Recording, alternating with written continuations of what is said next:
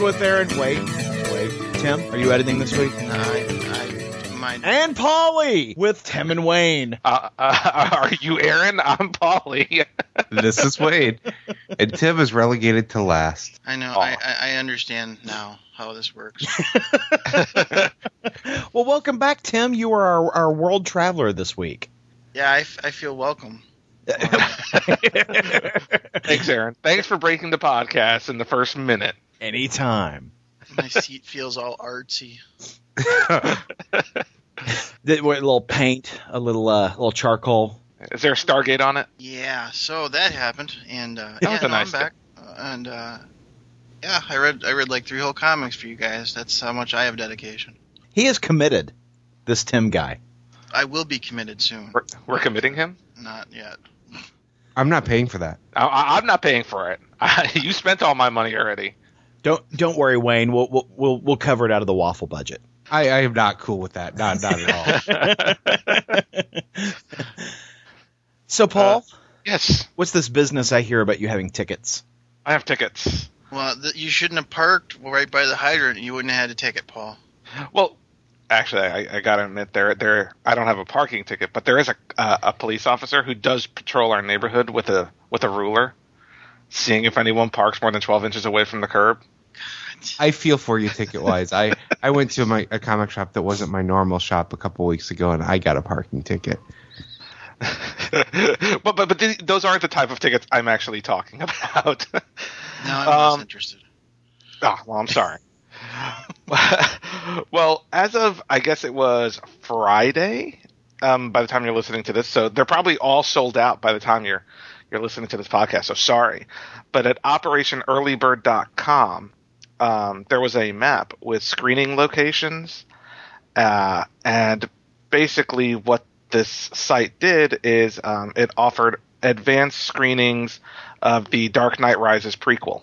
Oh, Um, there is a, a, a six minute Dark Knight Rises prequel that will be showing only within IMAX, only with Mission Impossible 4, and only in certain theaters. Um, so it, it's actually really hard to find, but they are doing advanced screenings Tuesday, December 13th at 10 p.m. Um, so I was able to get a pass to the uh, the advanced screening of the six minutes. The problem is it's in Richmond, which is about an hour away from me. So in theory, I'm driving an hour to and an hour back for six minutes. for six minutes of footage at 10 o'clock on a Tuesday night. Can't you just at eleven o'clock on Tuesday night get it off of Pirate Bay? I'm sure I could. so I, I have my tickets, and they didn't cost me any money. So it's not like I'm going to cry if I don't go. Right. But I'm, I'm, I once again, I am left with a dilemma of should I do this cool thing or not. No. No, you shouldn't, because Aaron is exactly right. yeah. Unless you're bringing a camcorder and you're going to be the one to upload it. on- Oh, there you case- go. There you case, go. Hey, you available a sworn duty. Shoot it for us, Paul. ideologyofmadness.com. Cease and desist. We await your arrival. Yeah, no, Paul, that's balls. Because you, you did you actually want to see Mission Impossible 4? I do, but the, I'm not actually seeing Mission Impossible 4. They're only showing me the Dark Knight Rises stuff. oh, it's just the trailer. It's not actually. uh It's not. I'm. ac- um, It's not actually an advanced screening of Mission Impossible. It's just an advanced screening of the Dark Knight Rises stuff. Oh, then Huh. you're absolutely a moron if you go do this. Well, but here's the thing. Like I did it for Tron, even though Tron was like five minutes away versus an hour away. Um, they were showing, I believe, 20 minutes of Tron. And uh, but I mean, I got all sorts of free goodies at the showing too. Like I'm wondering, are they going to give me free swag if I go to this thing? I like swag. Who doesn't like swag, Paul? You see, you guys seem unconvinced that I should be going to this. No, Well- I'm convinced you shouldn't be, but you're not listening to me. and just watch it on YouTube next week. Yeah. on the I'm conflicted here because on the one hand, you know, it, putting myself in your scenario, there's no way in hell I would do this. But I like to see you inconvenienced. it, it is really kind of a desired state I have for you. So you know, I I, I, say do it, Paul. go, go drive to your heart's content. At least I didn't go to the, at least I didn't get tickets to the DC one. I drove three hours for six minutes worth of footage, and I have to work tomorrow. awesome. yeah, yeah. No, I, I say I say go for it. I appreciate that, Aaron. You always looking out. Always. Yourself. Well, yeah, you got something to talk about next week too. True, true. So I, I, we will find out if I go. Speaking of inconveniences, Oh, what's inconveniencing you, Paul? well, uh, were you going to transition to alien? Uh, alien. I keep saying aliens. Aliens versus X Men's or uh, Aliens versus Avengers sounds great. I Yeah, buy either book. Yeah, uh, oh, we could have both. Aliens versus X Men versus Avengers. we are getting that, except without the aliens. Oh, But that was the interesting part. so you the know, rest of it I've seen before. Again There- and again and again. there has been a lot of talk uh, out of Marvel and, and the guys who work there that there's this huge event coming. Uh, and they, they, you know, they, a lot of secretive talk. They wouldn't say what it was, who it involves, and they announced the Avengers versus X Men uh, event uh, this week. Is this the big summer event that they were talking about? This is the big event that they said it's coming. You know, this this is the big summer event. This is what everything has been building towards. This is the thing that like Bendis and Jason Aaron and and all those guys have been working on. Yes, this is uh so creative team Bendis, Brubaker, uh, Jason Aaron, basically all the um architects, Fraction. Yes, architects like this with your little, little word quotes. Mike Um, Brady's in there. uh, so all of the Marvel architects, um, and I believe the art is uh, Jim Cheung, Olivier Coipel. No, And? it's um, it's And Olivier Coipel, John Romita Jr. there and, it uh, and Andy Kubert, I think, are the three artists on the on the thing. Um, the thing. It is uh, it is a twelve issue series, Thing. uh, bi-weekly. So Uh-huh. thank God it's not monthly. Sure, Probably still bi-weekly. won't be bi-weekly. Yeah. Um, yeah, and uh, I, I believe it's starting in uh, summer 2012, March 2012. All right. Mm. I'm just waiting for them to announce the one shot, you know, X Men versus Avengers, the choice, where it's just Wolverine sitting in his room, but I'm an X Men, but I'm an Avenger, but I'm an X Men, but I'm an Avenger. Who do I fight with? I, I, I have words. Well, before you go, correction, it starts in April 2012. But go ahead, Tim. Um, you know, I haven't been on this podcast long, but I, I remember when they rolled out the heroic age. Do you guys remember that? Oh yeah, the the whole No More Heroes Fighting Heroes. Yeah, No that More was like what- Fighting Heroes, right, right. You know, was 72, 73, something like that. yeah, Yeah. maybe, maybe last year. um, Oh. You know, it was right before that story where heroes fought heroes. right. And now, after a year of cleansing our palate with, uh, you know, craptastic architect books that we had to deal with before, they're gonna do Heroes Fighting Heroes again. Yeah, a whole twelve issue craptacular series. And Paul, you said it. You said it exactly right. Three little words. Why this series is gonna suck. John Romita Jr. well, he's only doing four issues. So every other issue is gonna be a little epileptic seizure after Olivier Coipel. It's like ah, John Romita Jr. No, I'm. I'm not only am I less than impressed. I think it's kind of a little bit of a slap to their their marketing campaign for the heroic age, which wasn't very heroic and wasn't really agey either. Well, and they didn't really keep the heroic age around very long. Uh, those banners lasted just a Two very weeks. short period of time. Yeah. Because you know they realized, hey, we're going to have these guys all fighting each other still. So you know, So, you know, the premise supposedly, not supposedly, the premise per their press release um, is that, you know, this is about the return of the Phoenix Force and, you know, whether Hope can be the bearer of the Phoenix Force or whatever. That I believe, I think the X Men believe she can handle the Phoenix and the Avengers want to bring her into custody. And so there's this 12 issue long battle, apparently. Really, I I can predict this. No, she can't handle it. oh, uh, you know, of course she can. So I mean, you know, they they have I, I, there. It's as far as Marvel are as far as Marvel's concerned. This is pretty much all of their big guns, almost all of their big guns. Does the Um, Cable's return tie into all this as well? Yes, supposedly everything ties into this. Avengers: The Children's Crusade, uh, that new Avengers X Sanction series that starts next week. That's the cable one you're talking about. Yep. Because it's been about a year since Cable died, so it's time for him to return because he can't stay dead that long. Yeah. So Is that, that's the one that Jeph Loeb and Ed McGuinness are working on, Paul? yes. Yeah. Um, You know, I heard an interview with Jeph Loeb the other day, and you know what he was talking about on that book sounded really cool, but I just I can't abide the Ed McGuinness artwork. see, I like Ed McGuinness artwork. Well, I used to like Ed McGuinness artwork. I, I don't know if I've outgrown Ed McGuinness artwork or if I, he has adopted a. I mean, don't get me wrong, Ed McGuinness, he, he's a drawn son of a bitch, but he has adopted a style, and it, it really seems to have uh, become polished through his Hulk run, his Red Hulk run, I should say. Um, and it there he he is it there is a it's more cartoonish than I care for.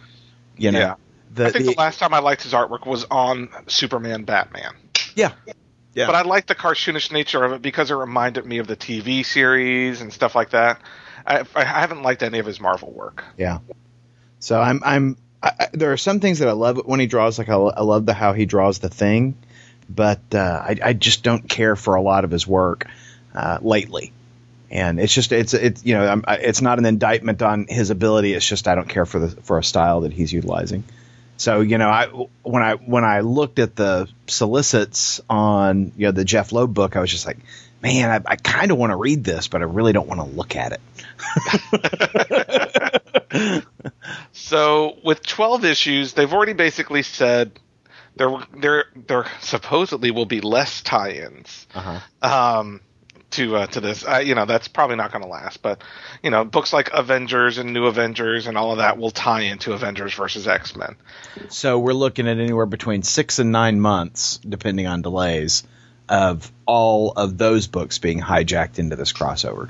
Correct. Ugh. You know, and well, technically, we're already looking at it, right?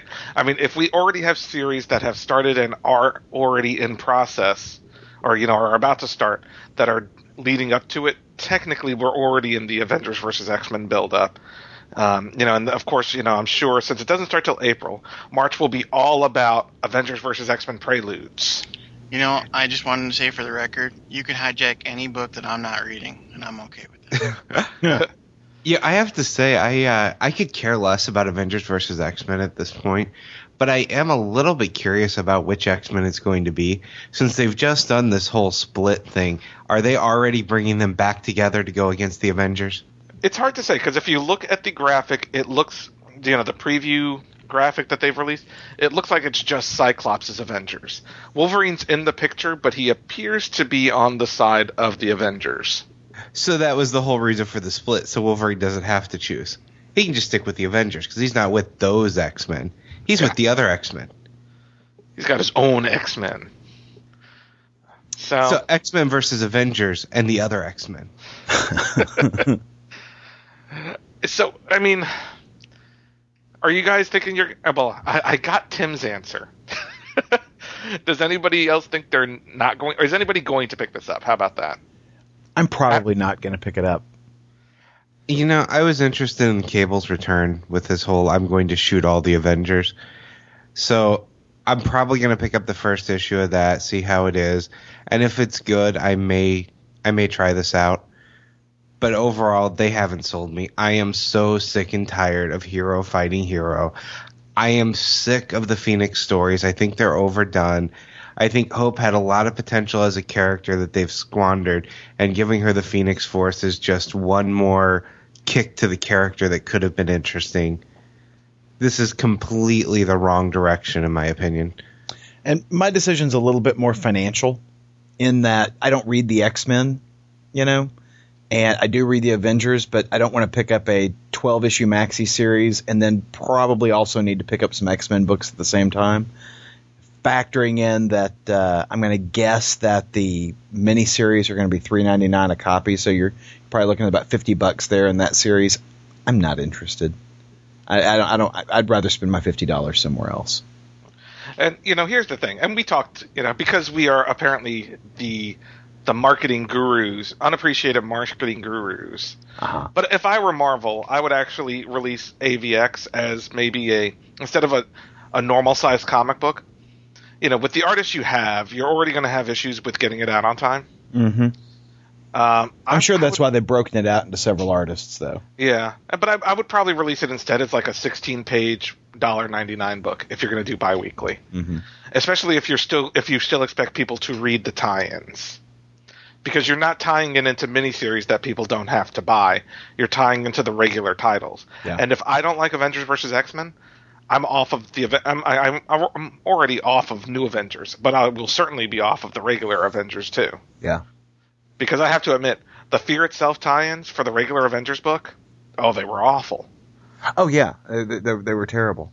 They were Fear itself was awful as well, though. So yeah that's Well, exactly. that's fair. And you know, when you look at this, that you know, with the upcoming exit of Bendis from the Avengers books, you know, I I know I'm going to be looking really hard at who the the new writing team or new creative team coming into the Avengers is when Bendis exits because I've been on board, you know, New Avengers since uh, he launched it.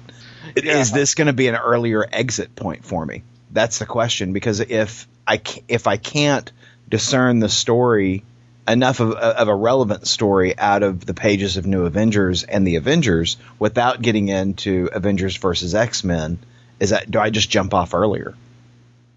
You know, and and, I, and I, and I'm not trying to. I really enjoy Bendis on those books, and I hate that he's leaving. But you know, hey, he's been on those books for eight years. Um, eight years, is that right? yeah something Yeah. like that Um, it just might be an earlier exit point. Well, and here's the thing. So, I'm with you. I, uh, you know, we, Bendis did announce that he was leaving uh, all the Avengers titles in 2012, probably at the end of this crossover. Um, I, I gotta be, but you know, I'm with you. Like maybe this is an earlier dropout point, but unlike you, I'm not. I haven't liked anything. I haven't liked Bendis's Avengers in a while. Yeah, that's why I dropped them for the same reason. Bendis' Avengers started off wonderful. The original New Avengers run was some of the best comics that I'd read in a long time at that point. It got me interested in Avengers, even though I thought it was a stupid idea to throw all of these, you know, big characters all in one book. It just wasn't the type of thing that I was used to with Avengers. But he really won me over with the solid story, with great characters but it's really lost something lately and part of it was through civil war. Civil war is what really killed it for me and then the splits after that. I mean for the only book, bendis books i'm reading right now are the ultimate stuff ultimate spider-man. And he's doing a bang up job there. He hasn't lost me at all. I mean i still am a fan of him as a writer but his avengers stuff is not to my taste anymore and it hasn't been for a while And maybe that's a good point. Maybe it really was Civil War. And there have been good storylines. In fact, the first storyline of this current New Avengers arc was fantastic. Fantastic, especially the Stuart Immonen art. Yep. But, you know, the thing about Bendis' Avengers, both books, um, you know, I just I feel like there just hasn't been the magic there in quite a while. You know, I, I dropped off of the New Avengers, the newest run after that first arc. You know, the regular Avengers book has been, you know, sporadically good, um, but you know, mostly mediocre. And got to be honest, after he seems to be repeating himself a lot as well. You know, we're getting a lot of the Yes. same types of Stories. How many times is the raft going to be busted open with people free? Well, how many times is Avengers Mansion or Avengers Tower going to fall down? How many times is a superhero going to form an anti-Avengers, or they're going to be a dark Avengers? You know, I mean, Well, Like- I, I can tell you that the, the selling point for New Avengers for me, it has been and remains Luke Cage. I, I just I love the way Bendis voices that character, and I don't get that in any other book at Marvel. yeah. no, and I, I don't. I, uh, New Avengers, I love the team. I dislike the book. I, I will. I'll, I'll disagree with you, Aaron, because I, I like the way Luke Cage is portrayed in Thunderbolts too. No, that's fair. That's fair. I'm just not enjoying the current run on Thunderbolts at the moment. That's fair too. so I, you know, I, I, I hate to say it, but I, I, I am trying to watch my comic dollar a little bit more judiciously, you know, and uh, this it may come down to a financial decision, and so if uh, you know, I'll give the the first new Avengers and Avengers books during the you know AVX crossover. Uh, probably a one issue go, and if I if it's not if it's not ringing my bell, I'll be out. Yeah, you know, and as far as someone to replace Bendis on the Avengers, I mean, we're still a, probably a year away from that. Um, I don't know. I mean, as far as Marvel's current writers, I would probably say Jason Aaron. Yeah, you know it's going to be an architect. It's going to be one of those guys. Yeah, but I, I can't think of anybody else. You know, th- You know who I'd love to see on it? Greg Pak. I think Greg Greg Pak does a, a really nice ensemble kind of writing. You know, with uh, uh, the the Hulk books that he's written. I, I think he could do a really good Avengers team. But I don't know that it, that you need to have the same writer on New Avengers and Avengers. In fact, it might be better to have different writers on both. I, I gotta prefer be to have honest. different writers because of a different feel. I'd love to see Christos Gage take one of the titles. Mhm. Oh yeah, I could see that too. I, I, I, I would like to see Dan Slott take over New Avengers. I oh, mean, man, Dan no- Slott's Mighty Avengers was fantastic. wasn't it? Yeah, in fact, I mean- picked up those books this week on Comixology. You know, they had their their ninety nine cent sale on Mighty Avengers, and th- those are just fantastic reads. I mean, I know he was saddled with a crappy team because Uh-huh. of Dark Reign, but I mean, Yeah. it was still a damn good book. Oh yeah, yeah. Well, and really kind of rehabilitated the Hank Pym character. Mhm. You know, made the Hank Pym somebody that you can really you know respect again. And it's been a long time since Hank Pym's been somebody you can respect. So Yeah, I mean, I just uh, it. I don't know if there should be a new Avengers and, an, and a regular Avengers. For the first time ever, at least the teams are different. yeah. You know, at least Well- we don't have Spider-Man and Wolverine and Captain America on both of them. Well, the reality of the film coming out this summer uh, means that you're going to continue getting a new Avengers and Avengers at least through the end of t- 2012. So, you know, I again, I, I think uh, it'd be separate writers, and uh, yeah, I would love to see Greg Pak on it. I think I think Wayne's absolutely right. Christos Gage would be fantastic for it. Dan Slott would be great. Uh, I, well, I'm predicting a character shakeup to make it look more like the movie as well. Well, actually, uh, I don't know if you guys knew this. Um, so I let me be the first to tell you, we're not just having a new Avengers and an Avengers. We're also getting Avengers Assemble. I don't know if you guys heard about that. I had not heard about that. There is a new series written by, drumroll, Brian Michael Bendis, uh, with art by Mac, Mark Bagley, called Avengers Assemble, featuring. I don't. I don't believe it's in the movie universe, but it is an Avengers cast that matches the Avengers cast of the movie. And in the first issue, someone will break out of the raft.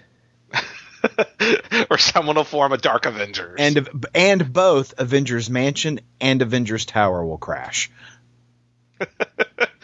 You don't, you, Uh. don't have, you don't have to read the first six issues, folks. We just saved you money. Yeah. So I, I- I hate to be negative on it because I mean I do love Bendis. I, do- love to be negative on it, Paul. and I, I, I have loved the Avengers book.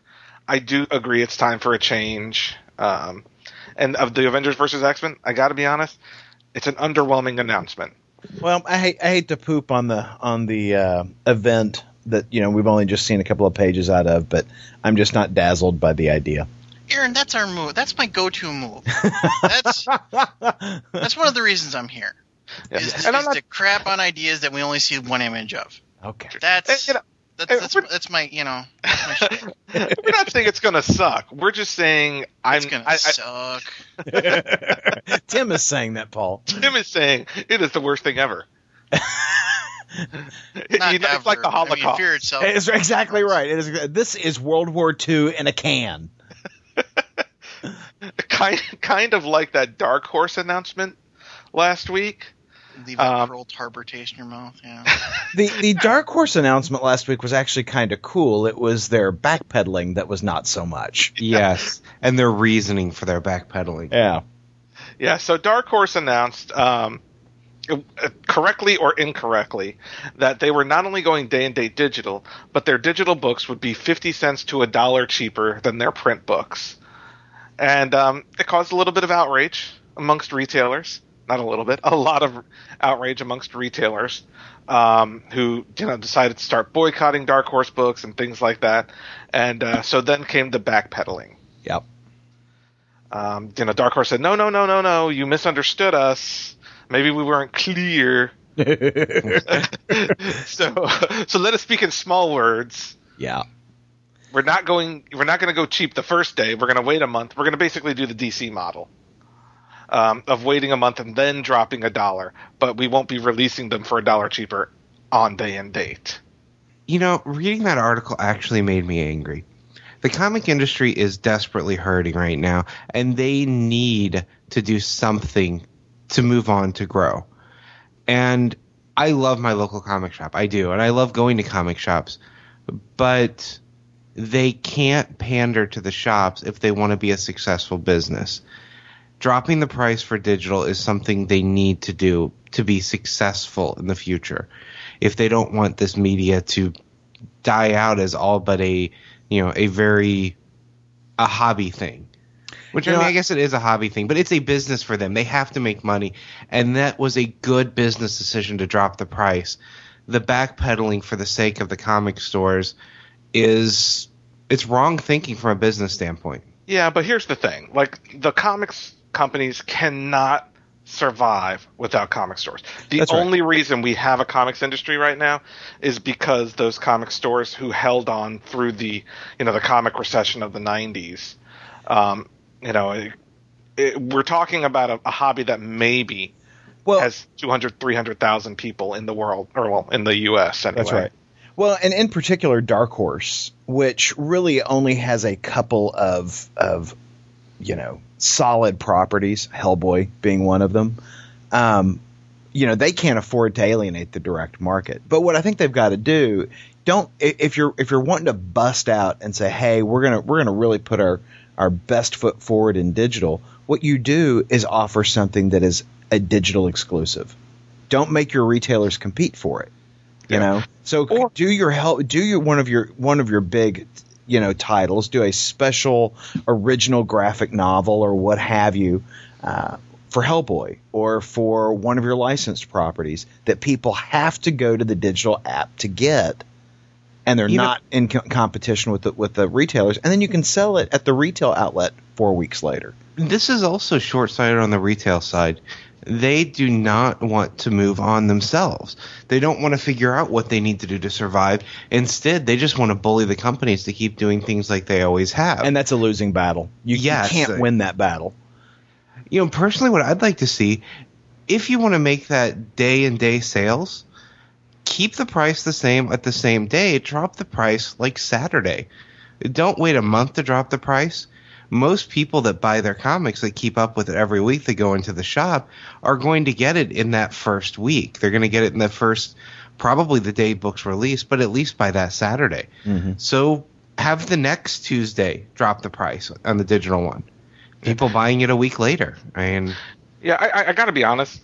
The, the the week thing is probably more than enough. Like I, I get why they do a month, but after the first week, I, I think you're safe to drop the, the price of the title because people who really want to pay full price are also the people who are go who will go every week to the comic shop. You know? I just think it's bullshit that there there is a is a delay in the reduction in price because the the floppy doesn't adjust in price unless it's going into a into a resale bin or into the the uh, quarter bin. You know, rarely do I. I mean, my, my shop does sales from time to time, but you know, after it's been on the on the wall for a month, they don't reduce the price of that comic. They're not the same goddamn thing. The digital book is different than the print book. They should be priced accordingly. And it just it irritates the shit out of me. It is an artificial uh, leveraging to the market. I don't care for it. Done. Look how angry Aaron was. It does. It, it really irritates me. It is. It is. And you know, I love my comic shop. You know, and my comic shop offers me things other than my floppies. You know, I will continue shopping at my comic shop even when I go digital because I'll buy trades and hardbacks and T-shirts and figures and all that kind of stuff. But I understand my comic shop's bread and butter is floppies. yeah, I'm It- ridiculously loyal to my shop, but when I saw this article, this made me da- angry too because I want comics to be something that are going to continue to be around. And when I see things like this bullying to keep the price point, it's a bad move for the comic industry to when it comes to being successful. Well, I think I think that, that publishers and retailers have got to figure it out. You know, they they and I understand this is growing pains, but when you see folks go, well, we'll just boycott and we'll just do, we'll, we'll just, you know, we'll fight you on each one of these things. That is a losing battle. You are not going to stop the market, and you either embrace the new technology or you're going to get left behind. And let's face it, the people that want to buy the physical copies, that's not going to change for them. I mean, if I have the choice between two ninety nine for a physical copy or one dollar for a digital, I'm still going to get the physical because I prefer the reading experience of physical. The people that would rather have it digital are going to still get it digital either way. Yeah. You're just more likely to make more sales on the digital of people that weren't going to buy it at all anyway, or they weren't going to buy the physical, but now they'll buy the digital in addition to it. It's uh, you know, and and here's the thing. I mean, Dark Horse, Dark Horse has properties like Star Wars and Hellboy and all of them, but you know, they're not one of the top three. You know, we the top three are Marvel, DC, and IDW, as far as publishers on sales. Um, so I mean, Think about the potential there, though. The people that buy Star Wars books, I mean, the book series sell like crazy, and they have the whole extended universe. If you got those books, these comics, for like a dollar into some of these markets for people, and I don't mean like Comixology. Comixology is a app or a website for people that are already into comics. But let's say you get individual issues as subscriptions out there into just the regular Barnes and Noble store, the Nook store, the iTunes, things like that.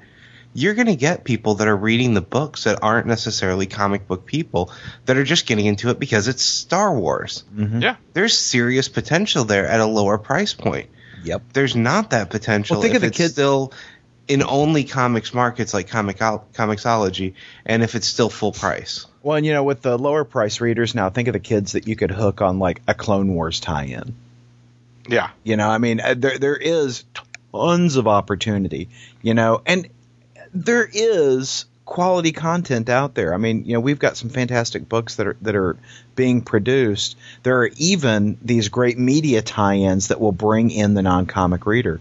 But you know, it it is a losing battle, in my opinion, trying to get the non-comic book reader into a direct market store correct. You know unless i mean there there are certainly the standout stores that that are welcoming. You know i, I visited uh, paul's shop there in virginia zeus comics here in texas. But you know it seems like the for every one of those kinds of shops that you have you've got 10 places that are run like there's somebody you know working out of their basement. You know somebody's little little you know man cave.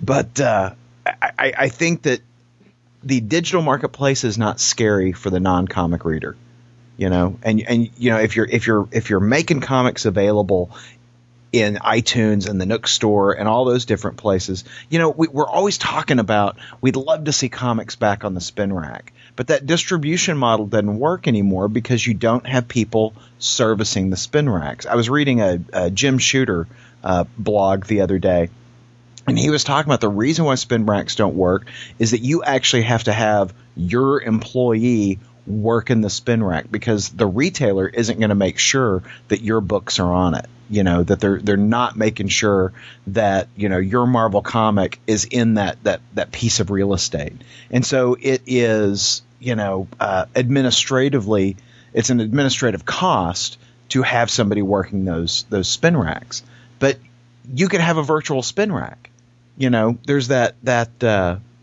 when you're in itunes you've got those pop-up banners. So you could have new comic wednesday pop up there every wednesday in itunes. You know i, I just I, I think there's this this great way to get comics in the hands of people who don't read comics every day. Yeah, and think about the pilot season going on at Top Cow right now, something they do every year to showcase new books. How cool would that be to have pop ups in places like iTunes? Yeah. You know, check out pilot season, new creators, new writers, new stories, and have the books all be cheaper than you would get normally. Well, you know, and think about how iTunes tells you, "Hey, you know, you you bought this song, you might like this." Right? You could ha- Yeah. you could you could have the same technology saying, "Hey, you know, you downloaded this video or you, you know, got this TV show or you know, got this ebook, you might like this." You know, Exactly. Like, hey, you bought the newest Gwar album. Maybe you like this comic. You know? Yeah, well, I mean, think about you know, so you go on you go on iTunes and you download an episode of Castle, so you get the little suggestive cell. Here's the Castle gra- original graphic novel. You know, you download uh, an episode of Burn Notice. Hey, what about the Burn Notice comic book? You you watched Put It in Her Butt three. You might you might just like Alan Moore's Neonomicon. Neonomicon. God, Put It in Her Butt three was fantastic. Wasn't it good? I love Put It in Her Butt three.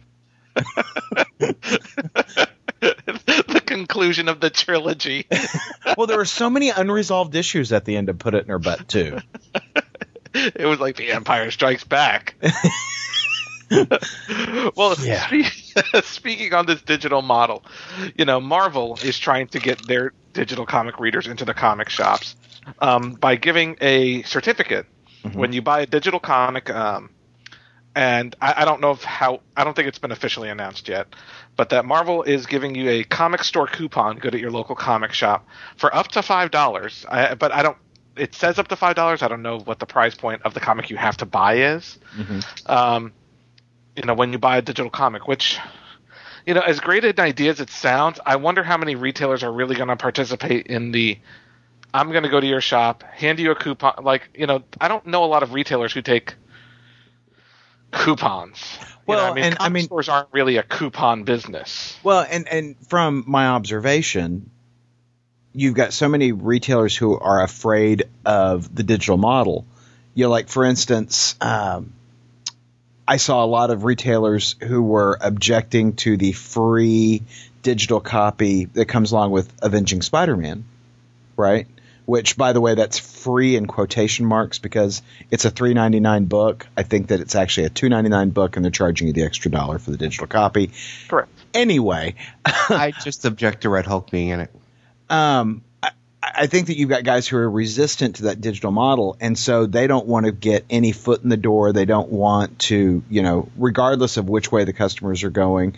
If it if it's got a touchstone onto the digital side, they're not interested. I mean, look at the look at how many guys are not participating in the Comixology store uh, storefront on their websites.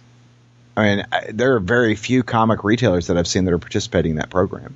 Yeah, and I believe you know. Here's the thing. Um, I spoke to my my comic retailer about that, and he said just he said I I would never participate under the current price point. And you know what the sad thing is? It's still extra money.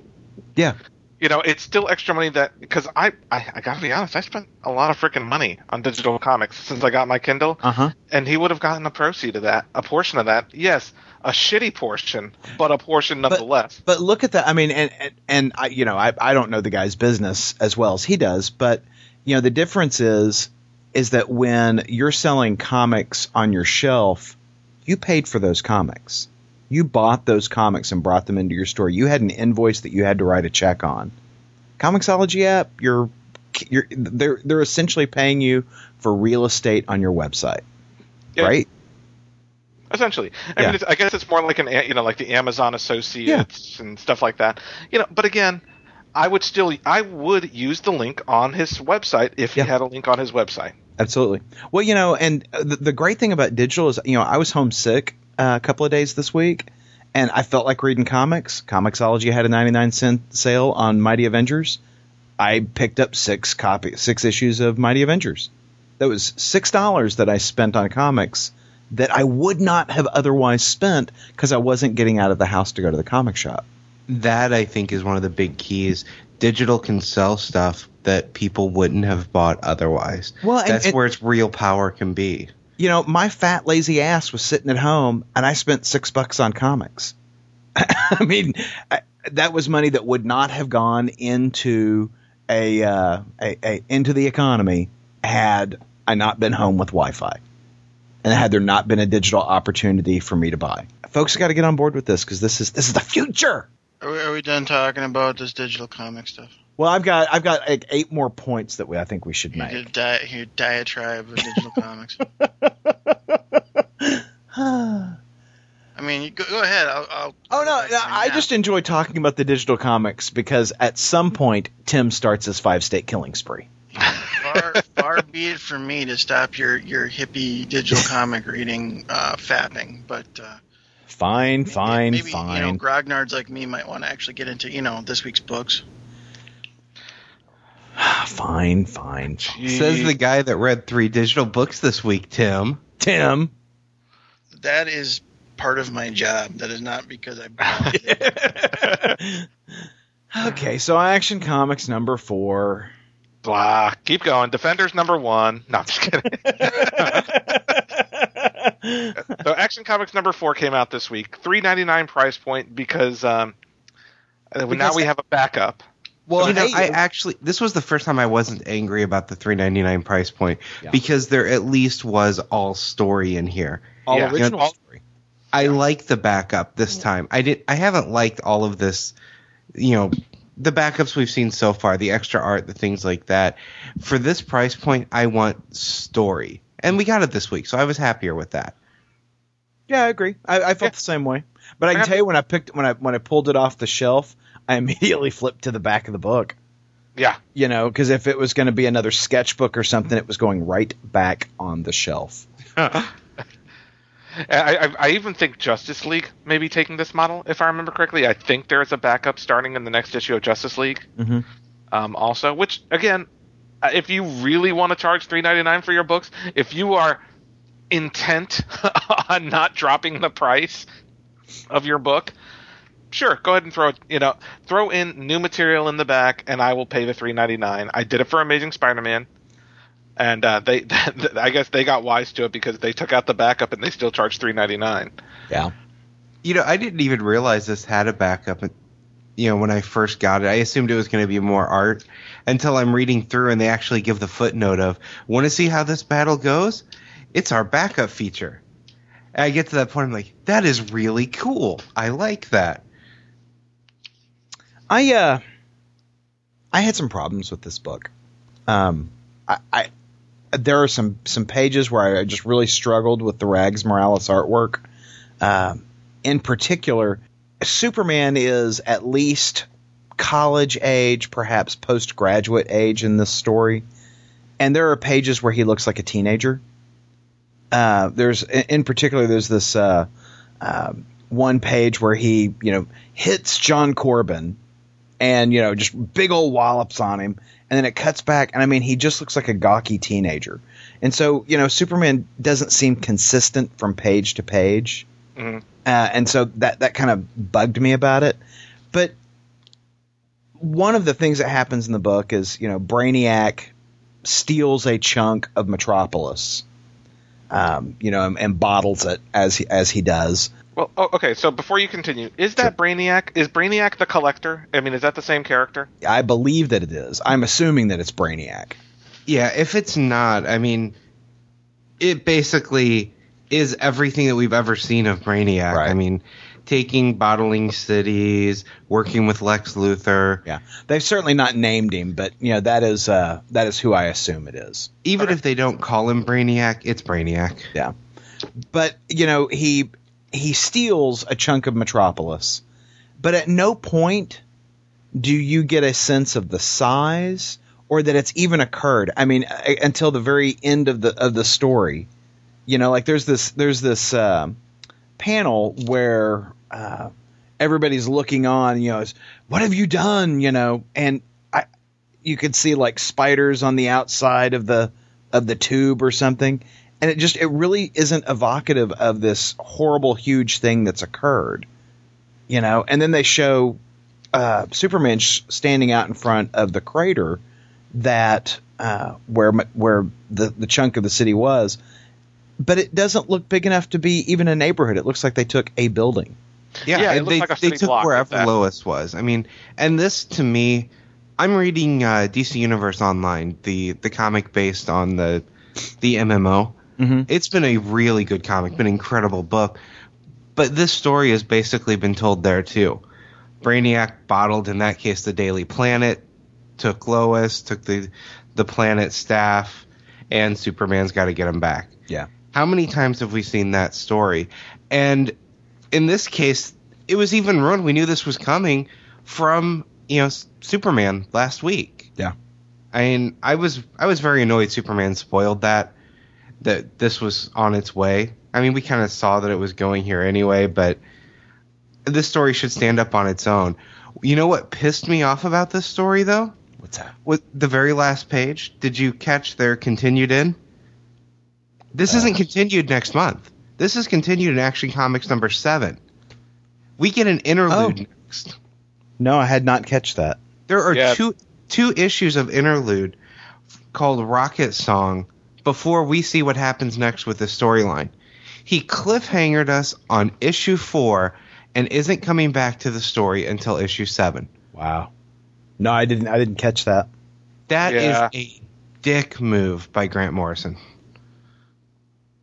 Well, you know, we, we kind of got that in Fantastic Four a couple months ago, so Yeah. I'm not I'm not too pissed about it, just because, like, I know the two issues that they're interluding with are um, Andy Kubert flashbacks to Krypton, and uh, I'm okay with that. Well, if you'll remember though, when we got that in Fantastic Four, well, the other story was really horrible, but that killed the momentum for the book for me, and I dropped it. That's I true. dropped FF when that happened. I've been really enjoying this story and the momentum it's been building, even with the issues I had with this issue. And now we're going to have an interlude, killing the momentum of the story. Mm-hmm.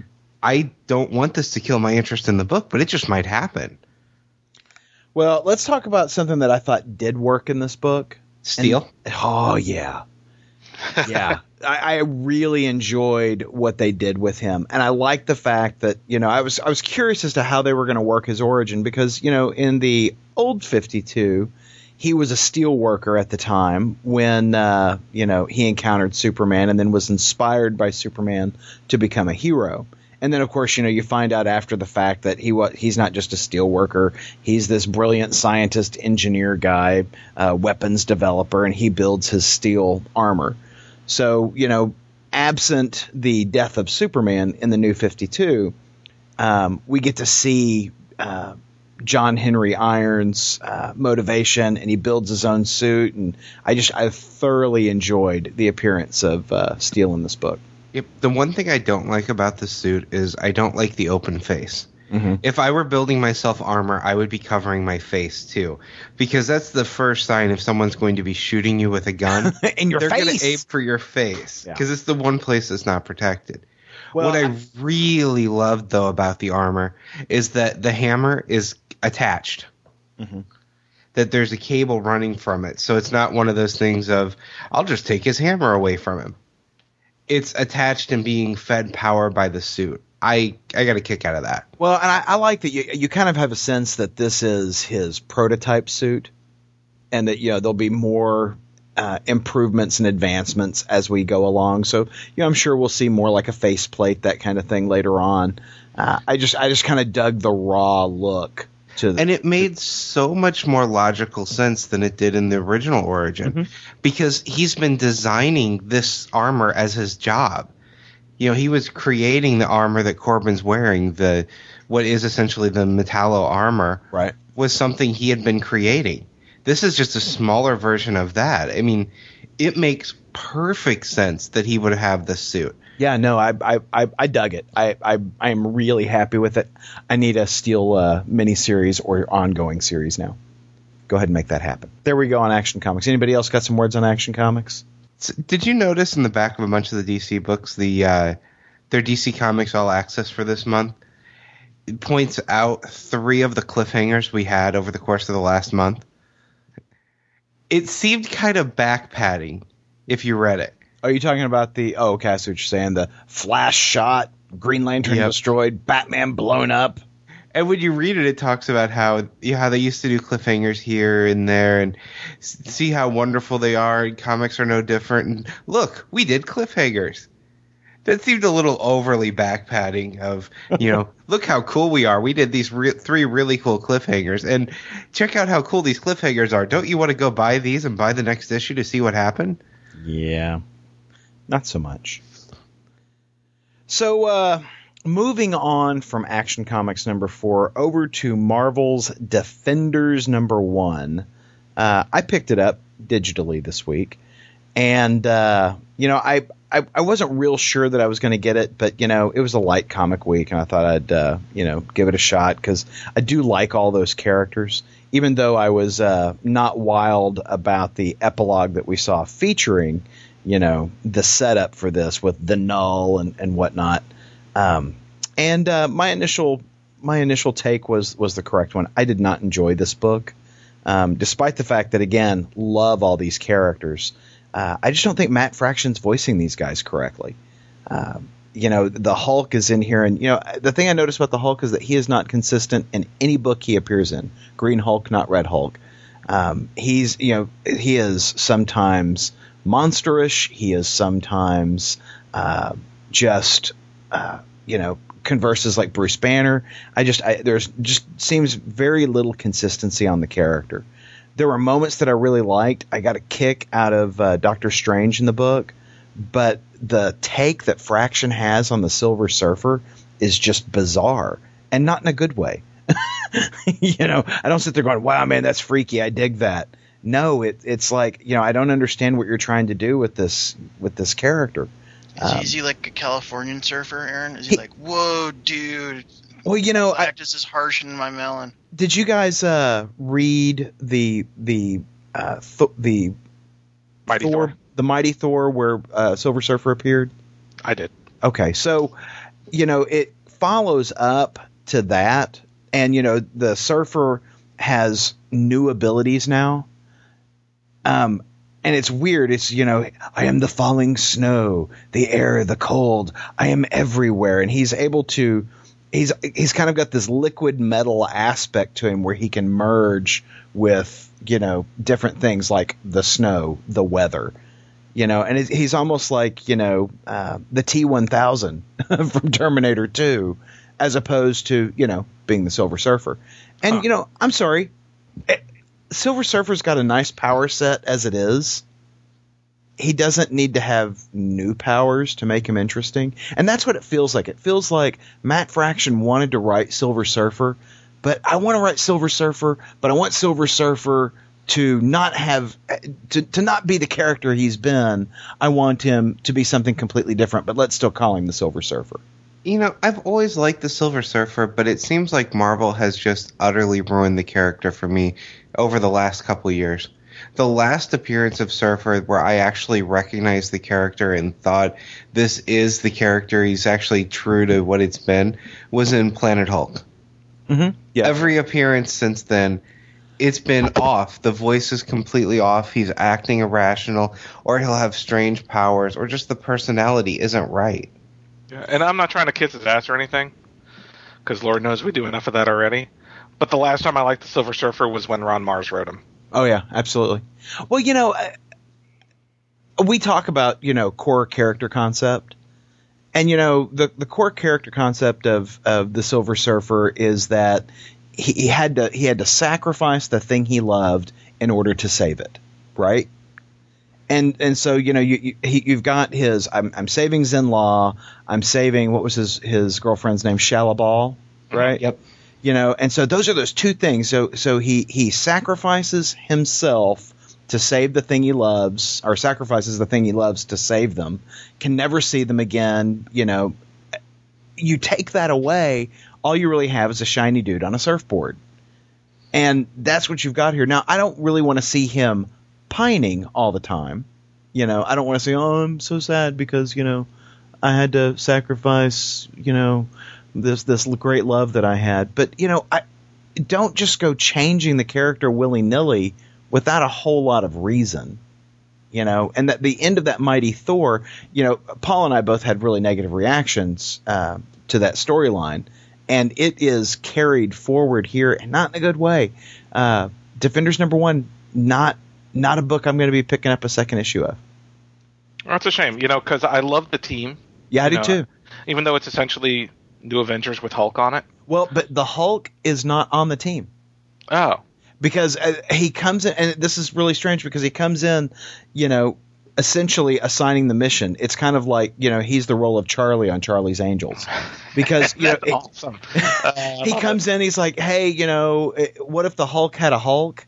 You know, that's what the the null guy is. I need I need you guys to go get him because, you know, he's the ragey part of the Hulk.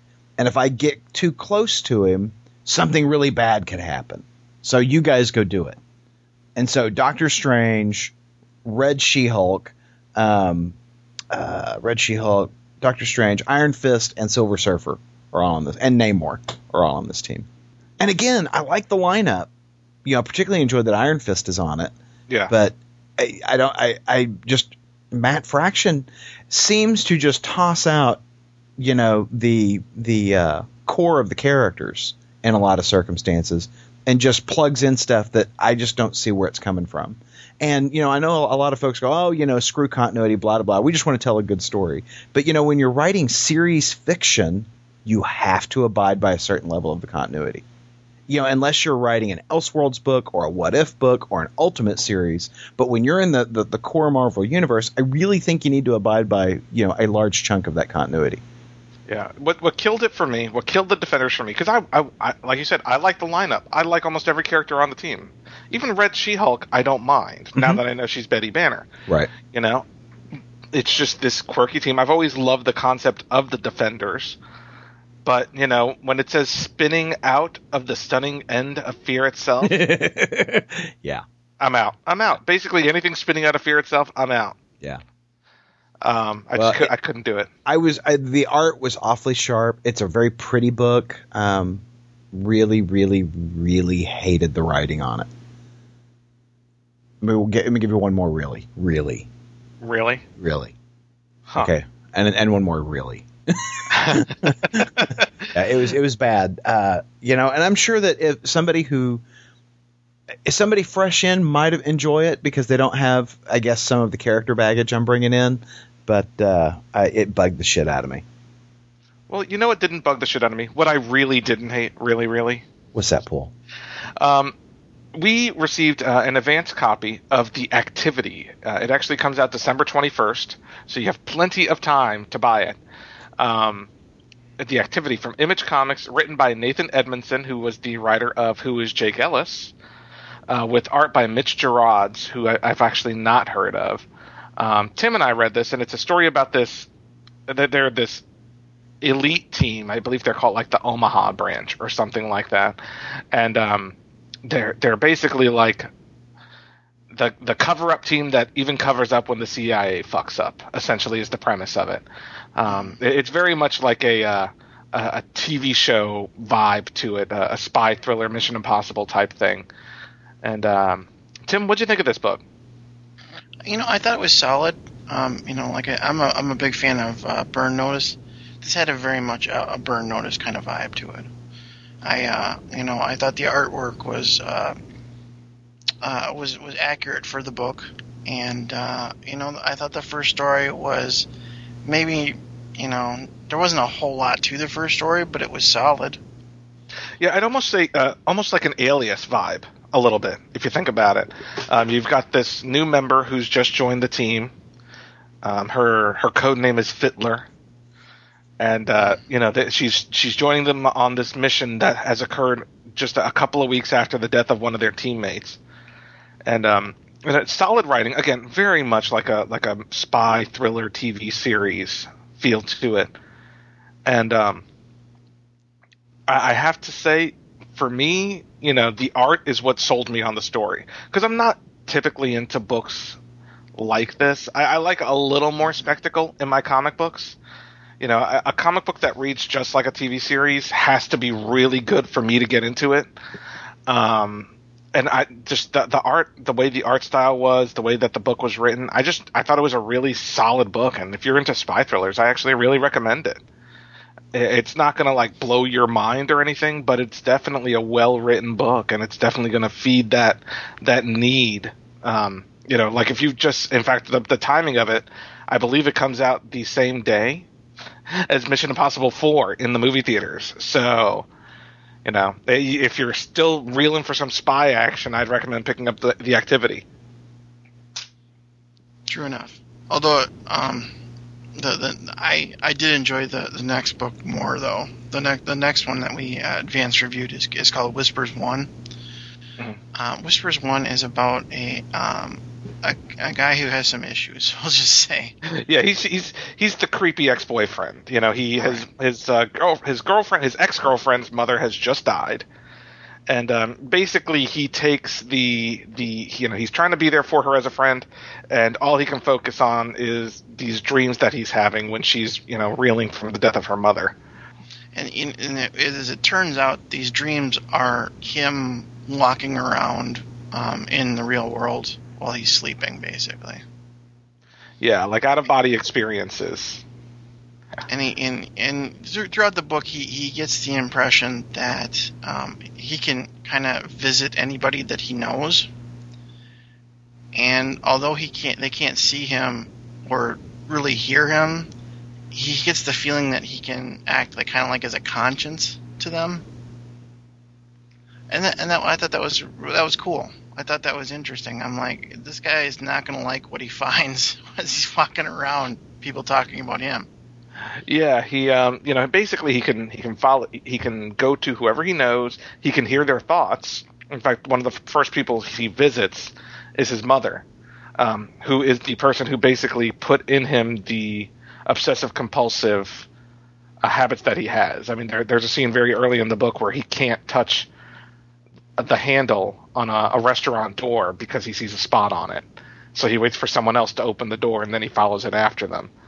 Um, you know, and so he visits his mother and you know sees that you know that she's ill and she is disappointed in him and you know he visits one of his ex girlfriends and and that's where he realizes that I guess he can whisper in her ear and kind of influence her thoughts without her realizing it's him. And uh, it's it's it's an interesting concept. I I think it's going to go more of a creepy route. Mm-hmm. I hope it's. I, I would rather go a creepy route than a superhero type route. Um, yeah, I don't I don't sense any superhero coming from this book. Yeah, but I mean, it was a good book. It's by Joshua Luna, who's one of the Luna brothers.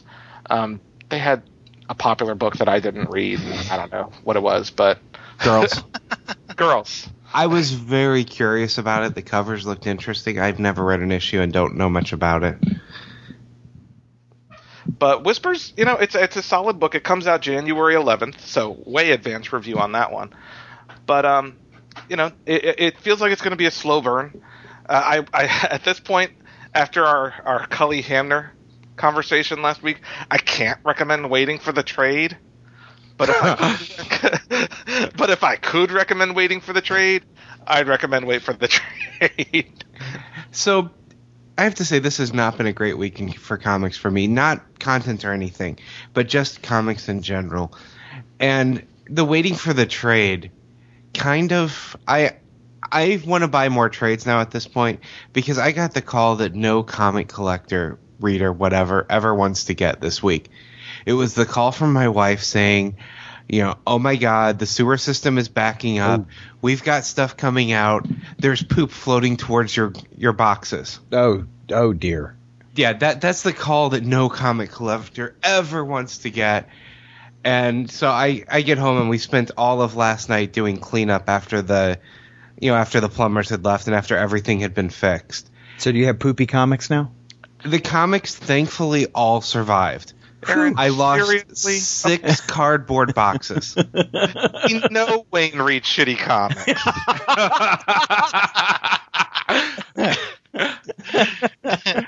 and now literally. You know, everything was everything was bagged and boarded that was was down there. I lost six cardboard boxes and just got rid of the the bags for a bunch of them, but no actual comics themselves had to be done away with. You know, but lying, that was a scary call. Lining the floor of your basement with your Grant Morrison books, Wayne. I told you it would be a wise investment. and nothing of value was lost. But yeah, it was one of those things where when she's describing it, I'm I'm picturing like inches worth of just sewage sitting on the floor. But when I actually get home, it was all going in like a line that was kind of around the comic books. Thankfully, it's like it it could have been a lot worse than it was. And the uh, the other reason that comics this week kind of sucked for me was I realized this morning when I'm looking through the list of things that you guys were, were reading that Amazing Spider-Man come out came out this week, and my shop apparently was sold out. So I bought it digitally this week to continue the, the digital conversation. Oh, oh, good. Tim can't wait. Let's talk about that. Yeah, you, you know my preference, Tim. If I would, if I could have had a physical copy to read, I would have. But you know, this is another reason to love the day and day stuff. I wouldn't have been able to talk about this book with you guys today if Marvel wasn't doing releasing Amazing Spider-Man same day digitally that they do physically. I'll pick up a physical copy because I want a physical copy. So they're going to get my money for this book twice. Now, uh, before we talk about this book, before we review this book, when we were talking about Action Comics and the backup feature, it made me count the pages of Amazing Spider-Man. Twenty pages, three ninety nine. Yeah. Fuckers. And But I'm I- going to I buy will it say- twice. Just think about that. Paul, I will say there's an awful lot of story on those pages. Yes, I'm not going to. I'm not going to say it's not a damn good book. However, you're giving me less of a. You're you're basically, and uh, they're doing exactly what we said they did. They hooked us in with those great stories and great backup features. Removed the backup features, didn't change the price, and you know I'm not going to drop the book because it's just that damn good. I just fuckers. No, I, I'm I'm there with you, but You know, uh, and they have the best editors in the business who somehow managed to screw up last week and not give our last month and not give us the two page spread they were supposed to, split it into, you know, back to back pages instead. Yeah, the, in the the the uh, the letters page, they they apparently screwed up a double uh, a two page spread in the last issue. Sigh. Oops. You know, that's another advantage to digital. If they would have uh, done, they could have gone back to the digital copy and had that edited and fixed. Yep. Just saying. Yeah. So, Amazing Spider-Man. No, six- you were just saying for a half hour. 675 features the second part of the Vulture storyline, featuring the the, the mini vultures, uh, his his little minions who are who are thieving and stealing and killing, and uh, Spider-Man and Carly Cooper are on the case. And Humberto Ramos isn't. He's next issue though. Ah. You just you just like to upset Wayne, don't you? I really do. It it makes my day. I am really enjoying the tension between Spider-Man and Carly. You know, Yeah. I, I, the uh, you know having to work with your ex-girlfriend, your recent ex-girlfriend, uh, is pretty darn cool. I just I, I- just I love how tense, and it gets us back to you know things should often be crappy for Peter Parker. Uh, this is a level of crappy that I like for him. And you know, going in, I mean, you guys have been raving about these books. I've been enjoying Spider-Man, but for me, from the end of Spider Island, that uh, that epilogue on, these have been the best Spider-Man books I've read in years. Mhm. I mean, these last couple issues, the you know, from the side by side with Mary Jane, the conversations, the breakup with Carly, now seeing him working with Carly. Carly is a wonderful character, and I love that we didn't lose her just because they broke up. And I don't think the breakup is going to stick.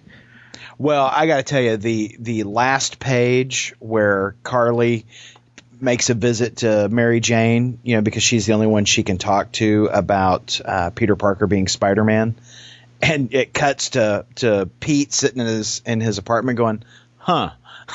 I'm What does it say here? and it's not my spider sense; it's my Peter Parker sense. Yeah, God, that was hysterical. And you know, just a look on his face is, "Huh." Yeah, it's fantastic. Okay, so I, I got uh, Carly's a bitch. I'm sorry. When Mary Jane calls and he's like, "Hey, Mary Jane," and she's like, "I'm sorry. You can talk to your other ex girlfriend later." Oh, I like- love that comment. I thought it was great. Yeah, I don't think she was a "What the bitch at all. I think she's bitter. Yeah, she is bitter because he's been lying to her all this time, and she fed him lines where he could have, you know, told her. He, she even gave him a chance to tell her when he came back after all Spider Island, and he didn't tell her. He came up with a stupid excuse. I'm, I'm with her. She has a right to be bitter. I do hope they get back together at this point because I love her character, and I think her having the conversation with Mary Jane may lead to her getting back with him. Well, it's it's a great additional source of tension between Mary Jane and Carly because Mary Jane still loves Peter. And you know, she's put in a position to help Carly through a hard situation that maybe puts the two of those back to back together. and I could just read. I mean, there's nothing in there to indicate it, but I can just read a tone of voice into Carly's comment when Mary Jane tells her that Peter told him that she knew. Yeah. It's just you could just tell the bitterness there. Of course he did. yeah. That's good stuff. Maybe Carly and MJ will hook up. Uh, that would be, yeah, that would be all right. Well, you know, we, we know we're going to I'd get the, twice. we know there's going to be the Daredevil three way, you know, with, with Peter, Daredevil, and Black Cat. Maybe we can also, you know, throw a little Carly and MJ uh, action in there. Maybe Daredevil being there is just a red herring, and it's really Carly, Mary Jane, and Black Cat. and you thought Spider-Man XXX a porn parody was good. no, I didn't actually. yeah, I I really can't rave about this book enough. I was so happy with this issue. The writing was wonderful. It made me actually care about the Vulture, which I always hated the character. Mm-hmm. I like the new powers he's got, the gravity stuff. I enjoyed the fight scenes. I thought were wonderful. I like the police complaining about having to get a cherry picker out because Spider-Man was there again. I like that we're seeing a really strong Carly be the one to yell up, yell out to Spider-Man what it takes to beat the bad guys. That he's so sure of himself, so confident in himself as Spider-Man, that she's able to come up with something that he hadn't thought of. Yeah. I, I got a kick out of that. There's just so much to love in this book. Absolutely. It's good stuff. Yeah, absolutely. So this these last couple of months, Top Cow. We mentioned this earlier in the program. Top Cow's pilot season books have been uh, getting released, and it's uh, basically this series of one shots or first issues, as it were, um, where the readers are basically given the option to vote on their favorite one, and their favorite one either gets, I think it gets a, a, a mini series. Yeah, and this they've been doing this for years now. Every year they'll have a new pilot season. Some really good books and some really bad books have come out of the pilot seasons in the past. and uh, this year's no different. To be honest with you, there there there was some there was definitely uh, a couple of good books. There was definitely some shit this year. I got to Um, say if you want a happy future, you don't want to read any of these books. Yeah, and it, it, a couple of them are very similar. To be honest with you, which is kind of funny. Um, and there are out of the ones I read, there weren't really there wasn't really a superhero one. Um, these are basically all original concepts. Um, and uh, you know, we're just going to kind of rapid fire a couple of the ones we read. Uh, the test, which is by um, the same creative team who did the uh, the Top Cow series Echoes, which I, I loved the series Echoes. Um, the test is about uh, basically mankind has been wiped out, and now these people uh, there are like I believe ten people, something like that. There's Um, supposed to be 10, but when they wake up, they only find six Yes. at first. They only find six at first. Um, and uh, basically, uh, people of all different races, different sexes, things like that. And uh, they've been chosen to, to basically carry on the human race. And, you know, th- they're in this domed city that basically will only release them, you know, after the radiation outside is dissipated and they have furthered the human race. But, you know, there's already a mystery because one of the, the people appears to have been murdered or killed or died or somehow, um, and there are still three others missing. Yeah, and the big catches on this, they because they just come out of stasis, they don't have all of their memories. Their memories are slowly coming back, so they don't know who they are. Everything that they're being told, they're being told by an AI, could be completely and totally a lie. They may be in a lab somewhere and the world is perfectly fine and they just don't know it. I mean, it's there is a big mystery. This book for me hit a I've had a desire to read a good sci-fi comic for a while now. Something that wasn't, you know, superhero related, that wasn't any of the normal type stories that I typically read. This kind of hit that itch for me. I enjoyed it. One issue isn't very satisfying, so if it doesn't win and doesn't go into a miniseries, then you know everything will have been left up in the air. I would read a miniseries of this and I'd be happy with it. Yeah, absolutely. And I got to be honest, it's the same. Like I said, same creative team as Echoes, and I loved Echoes. And if this is going to be, you know, by the same creative team, I imagine that it's going to just get fucked up from here. Um, so I'm definitely interested in seeing where that story goes. So if I, which I guess if I were to vote, but I guess if I, I don't have a voice if I don't vote, Wayne. That's so right. I, I'm I'm going to vote for the test. I am as well. out of all of the the pilot season books that I read, this one was my favorite. Yeah, that was the one that impressed me the most. Um, really, out of the ones we're going to talk about, uh, the next one is City of Refuge. Yeah, uh, I'll this kind of I say this one kind of reminded me of like one of the Escape from New York type books or something. It's this dark future where the world seems to have been destroyed outside of the walls of these cities, and within the cities, there's you know all of these regulations in place. You can't have children.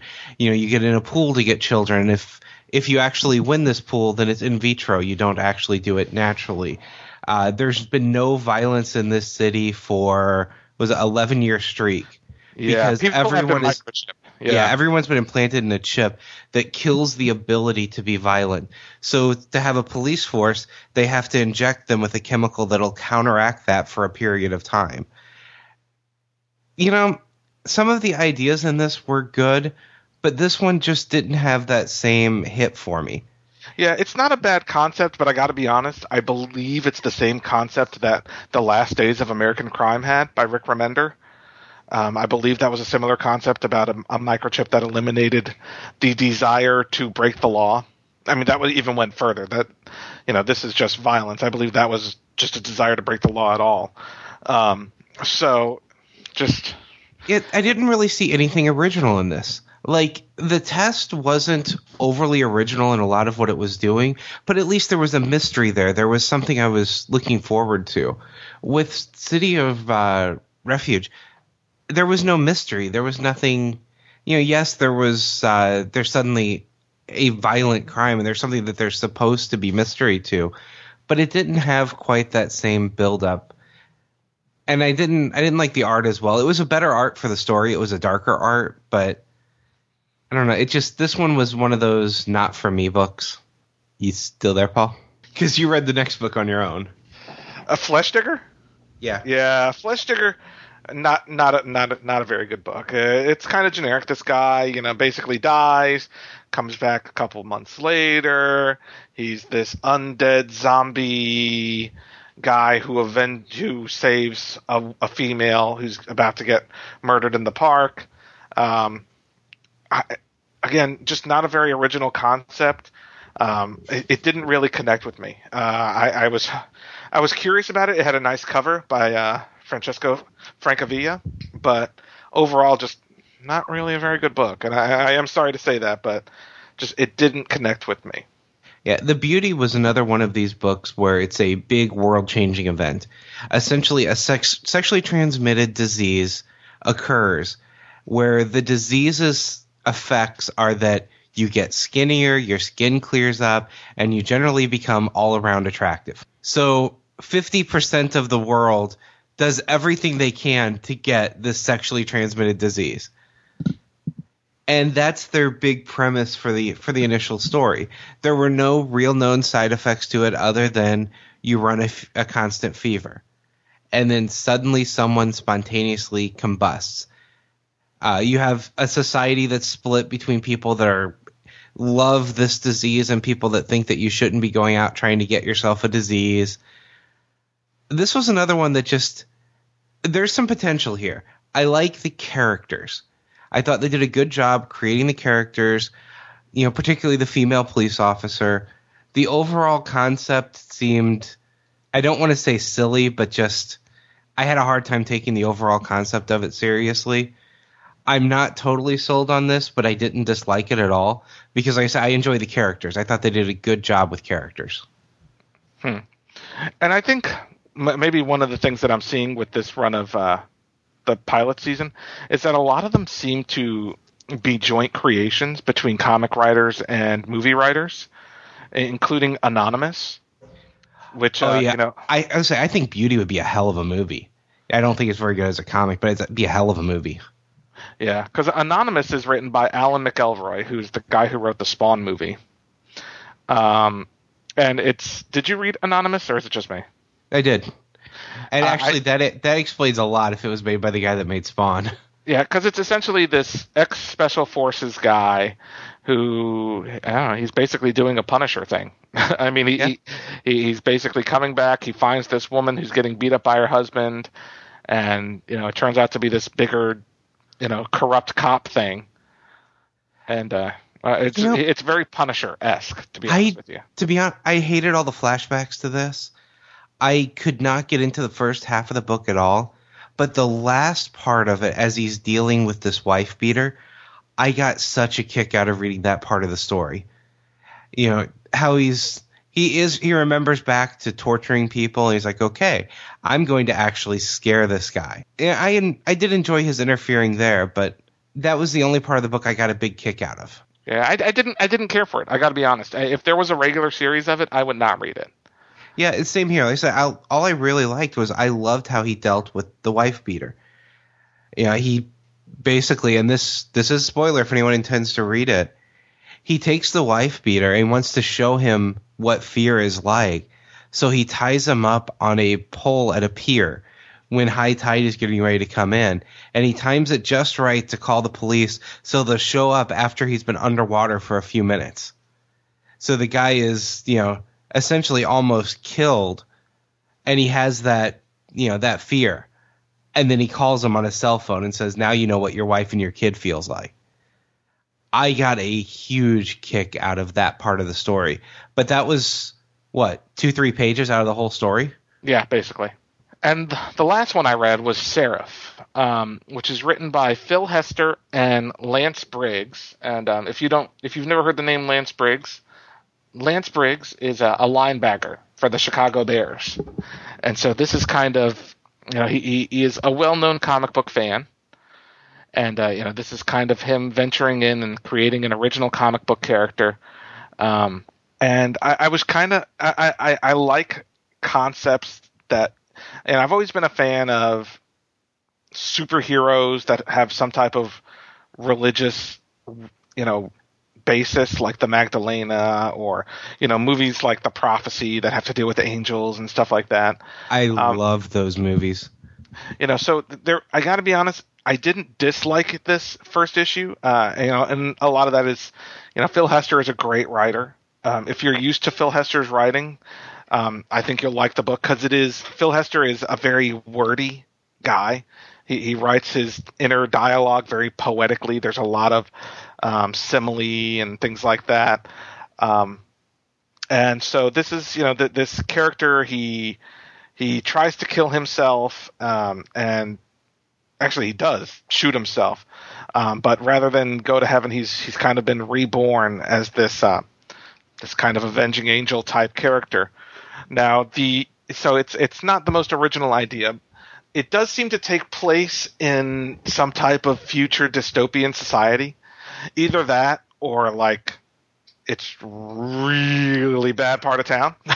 um, you know, there's just crime all over the streets and all that stuff. It's it's you know, it, it sounds like I'm like a generic book, and it kind of is. So I can't really recommend it. Um, Was it a bad enough part of town that they had El Camino comics there?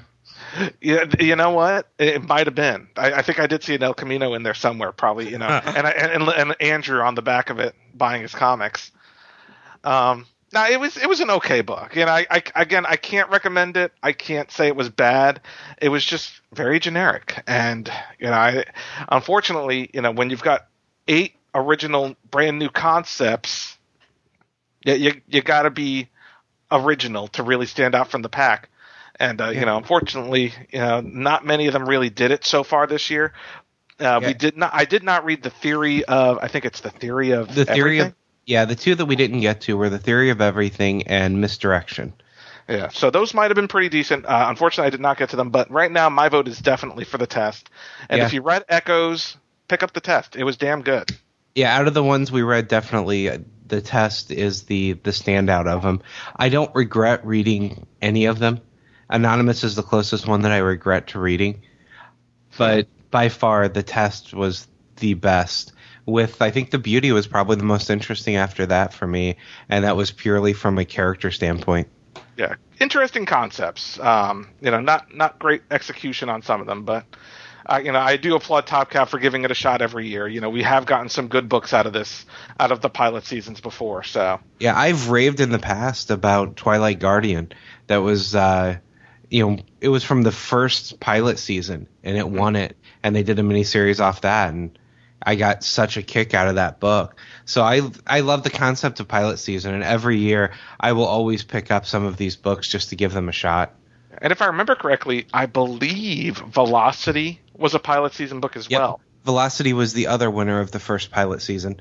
It was uh, Twilight Guardian and Velocity. Yeah. And Angelus, um, which didn't win pilot season, ended up becoming a series anyway. So, um, just you know, uh, uh, if you're looking for new concepts, if you're looking for something out of the norm, you know, check out some of Top Cow stuff, the pilot season stuff. You can hop in on any of these books, even if you're not a superhero fan, and uh, you know, give them a shot. And you have a say so in whether they continue or not, not just in sales, but in your votes. So Wayne, Aaron, Tim, is anybody buying Avengers X Sanction number one next week? Not Nope. me. No. Uh, Wayne, I thought you said you were going to buy it. Oh, is that the cable one? That's the cable one. Then yeah, I'm gonna buy it. so we have that to talk about next week. I just heard Avengers and thought, well, nope. and um, is that like the uh, and, hey Shade number three comes out next week too? Are, are you waiting on the for the trade on that one, Paul? Oh fuck that! Fuck the trade. I am buying Shade number three. I'm going to buy two of them. Well, No, as you no, not to be should. Me. I will definitely pick up Shade number three next week um, by James James Robinson and Cully Hamner. So, yeah, It's your guilt talking, Paul. it, it's my whispers. Whispers. well, thanks everyone for joining us this week. We will chat with you next week. Bye, everybody. Podcast theme music graciously provided by Mark Andrew Pope. For more information, visit markandrewpope.com. Funny Books with Aaron and Polly is a production of ideologyofmadness.com. No Spider Man clones were harmed in the production of this podcast.